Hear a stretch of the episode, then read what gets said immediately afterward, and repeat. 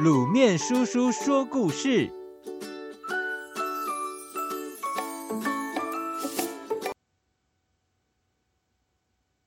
大野狼和七只小羊。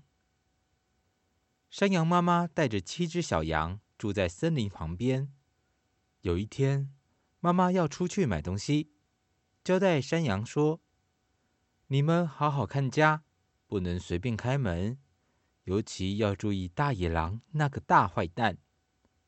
山羊妈妈不放心，继续说：“大野狼的声音很沙哑，手掌是黑的，你们千万要小心，不能被他骗了。”妈妈走了之后，小山羊就在屋子里玩耍，玩得正开心时，突然有人敲门，并且说：“亲爱的孩子。”妈妈回来了。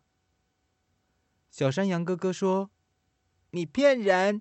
妈妈的声音又细又温柔，你的声音那么粗，一定是大野狼。”大野狼一听，马上跑到蜜蜂家偷蜂蜜喝，再到小山羊家敲门，轻声细语地说：“孩子，妈妈回来了，快开门。”小山羊半信半疑，聪明的姐姐就说：“妈妈回家时都会把手掌放在窗户边，让我们看看呐。”大野狼听了，只好乖乖的把手掌放在窗户边。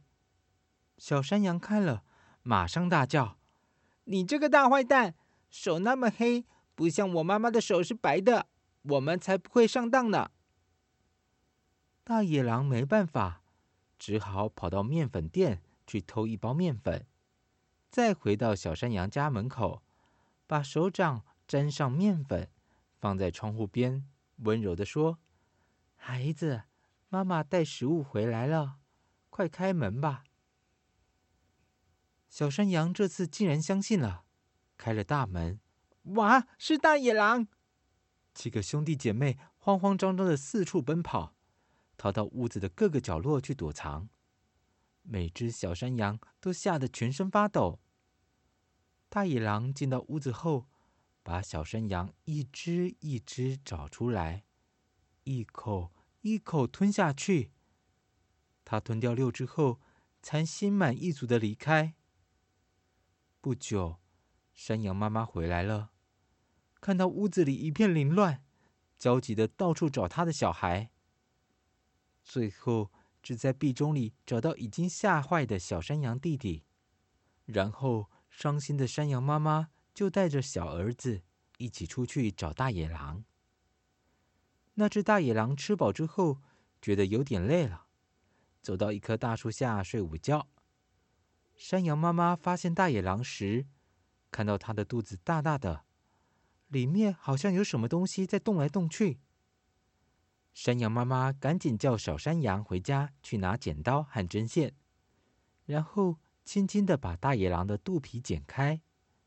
小山羊就一只、两只、三只、四只、五只、六只，一只一只跳了出来。